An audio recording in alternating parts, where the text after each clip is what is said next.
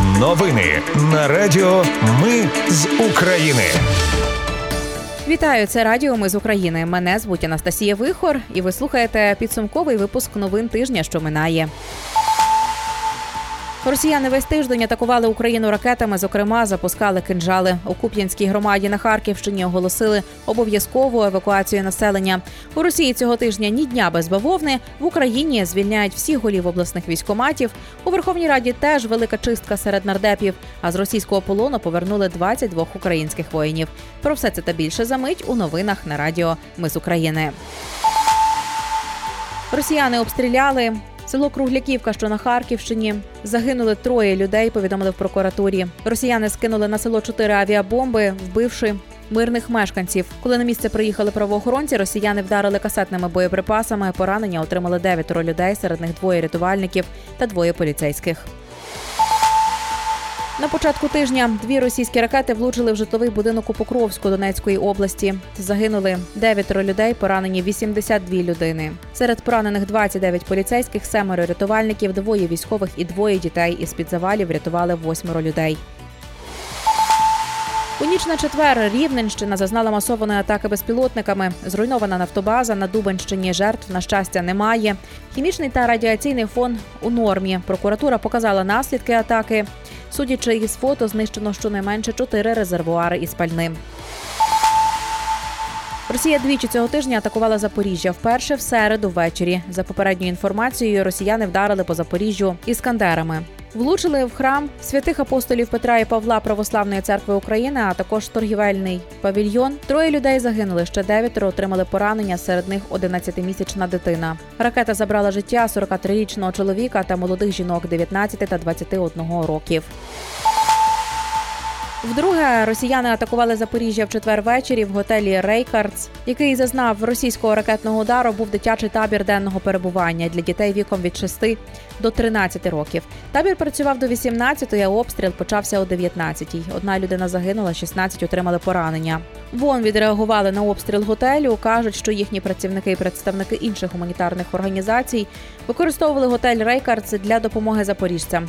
Там зупинялась гуманітарна координаторка ООН в Україні Деніс Браун, коли відвідувала місто. Вона засудила невибіркові удари росіян і закликала Росію дотримуватися міжнародного гуманітарного права. Вже в п'ятницю вранці росіяни запустили по Україні чотири ракети «Кинжал». Їх запустили винищувачі міг 31 к в небі над Тульською та Липецькою областями Росії. Про це повідомили повітряні сили збройних сил України. Одну ракету збили в межах Київщини. Решта вдарили неподалік аеродрому в районі Коломиї на Івано-Франківщині. Пошкоджено об'єкти цивільної інфраструктури. Є влучання однієї з ракет в житловий сектор. Там загинула дитина. Є травмовані. Речник повітряних сил Юрій Ігнат заявив, що росіяни Цілили ракетами кинжал по військовому аеродрому на Франківщині. Їхньою ціллю були молоді пілоти, які готуються навчатись на винищувачах F-16. За його словами, атакою поставленої мети росіяни не досягли. У Куп'янській громаді на Харківщині оголосили обов'язкову евакуацію населення. Йдеться про мешканців Куп'янська, Заоскілля, Ківшарівки та Куп'янська вузлового. Евакуація торкнеться і Дворічанської, Петропавлівської, частково Кіндрашівської і Курилівської громад. Люди, які відмовляються від евакуації, повинні написати письмове звернення. Сили оборони мають частковий успіх у напрямку врожайного південніше та південно-східніше Старомайорського. Це Мелітопольський і Бердянський напрямок. Про це наприкінці тижня повідомила заступниця міністра оборони Ганна Маляр. Військові тримають оборону на Авдіївському та Мар'їнському напрямках, відбиваючи російські спроби наступу. Під Бахмутом на південному фланзі українські війська продовжують наступальні дії. На Куп'янському і Лиманському напрямках сили оборони стримують наступ російських окупантів, зазначила Маляр. Ну і про бавовну на Росії російські екстрені служби цього тижня кілька разів повідомляли про атаку безпілотниками, а також певні наслідки, які вона спричинила. Кожного разу казали, що безпілотники збивали однак чомусь було багато бавовни. Зокрема, на Загорському оптико-механічному заводі. Екстрені служби повідомили, що постраждали щонайменше 22 росіяни. В будинках навколо повибивало шибки. На сайті заводу зазначено, що підприємство є виробником оптичних та оптикоелектронних приладів для силових структур промисловості та охорони здоров'я. Однак російське видання агентство пише, що завод брав участь у виробництві бомбардувальників нового покоління. Топ темою цього тижня було розслідування щодо нечесних голів обласних військоматів. Отож, В Україні звільняють всіх голів обласних військоматів. Про це заявив наприкінці тижня президент Володимир Зеленський. Звільнених замінять бойові офіцери. На сьогодні відкрито 112 кримінальних проваджень проти посадовців військоматів. Вручено 33 підозри. За два тижні відбудеться ще одне засідання РНБО щодо військово-лікарської комісії. Рішення теж будуть. Наразі триває перевірка і підготовка пропозицій. Президент провів засідання Ради національної безпеки і оборони після перевірки військоматів. На ньому розглянули випадки корупції територіальних центрах комплектації. Головнокомандувачу збройних сил України залужному доручили призначити нових керівників після їхньої перевірки з боку Служби безпеки України. Митрополита Української православної церкви Московського патріархату Павла звільнили цього тижня з під варти. Про це повідомив його адвокат Микита Чекман. За нього внесли заставу в 33 мільйони гривень. А от в СБУ запевнили, що звільнення з під варти митрополита Павла не вплине на справедливий суд. Його випустили зі СІЗО після внесення застави, але він зобов'язаний носити електронний браслет, не лишати село Воронків без дозволу і не спілкуватися зі свідками. До слова, саме останній пункт Павло порушив в липні, за що і був взятий під варту. У Верховній Раді цього тижня теж велика чистка. Одразу кілька депутатів виключили з парламентської фракції Слуга народу. Йдеться про Богдана Торохтія і Анатолія Гунька. Гунька напередодні суд відправив під варту за підозрою в хабарництві. А Торохтій під час війни закупив елітні автівки і майно, а сам отримував з держбюджету компенсацію за оренду житла. Суд призначив нардепу Олександру Дубінському запобіжний захід у вигляді особистого зобов'язання. Він має носити електронний браслет, не може виїздити за межі Київської області, має здати закордонні паспорти і з'являтися на кожен виклик слідчого.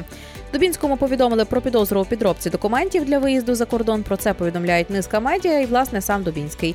Йдеться про виїзд за кордон під приводом лікування батька. За даними слідства, його батько виїжджав без супроводу нардепа. Ну і повернувся в країну теж самостійно. Сам Дубінський, перебуваючи за кордоном, підписував офіційні документи. Це може вказувати на їх підробку. Тепер нардепу загрожує до шести років позбавлення волі.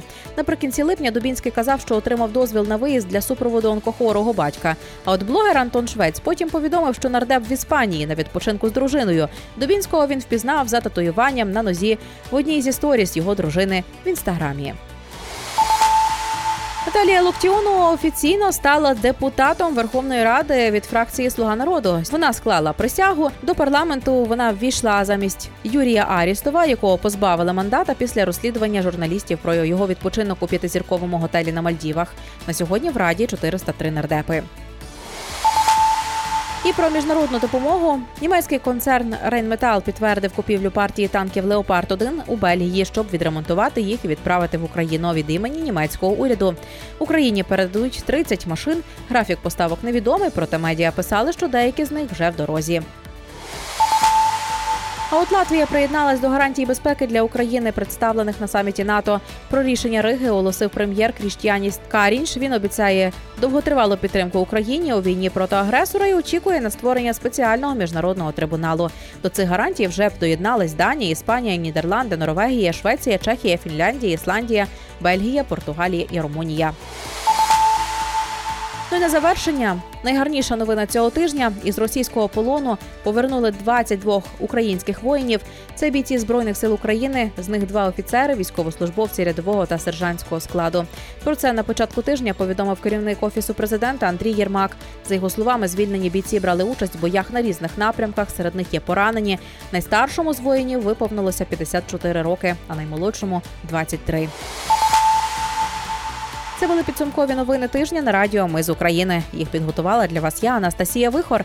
Наші новини про те, що дійсно відбувається в Україні. Ми не робимо новини, зважаючи на чиїсь політичні або ж бізнес-інтереси, тільки реальні факти. Якщо на вашу думку, те, що ми робимо, важливо, підтримайте нас. Заходьте на сайт Ми з України.ком та тисніть кнопку Підтримати. Почуємось. Радіо Ми з України. Перемагаємо разом.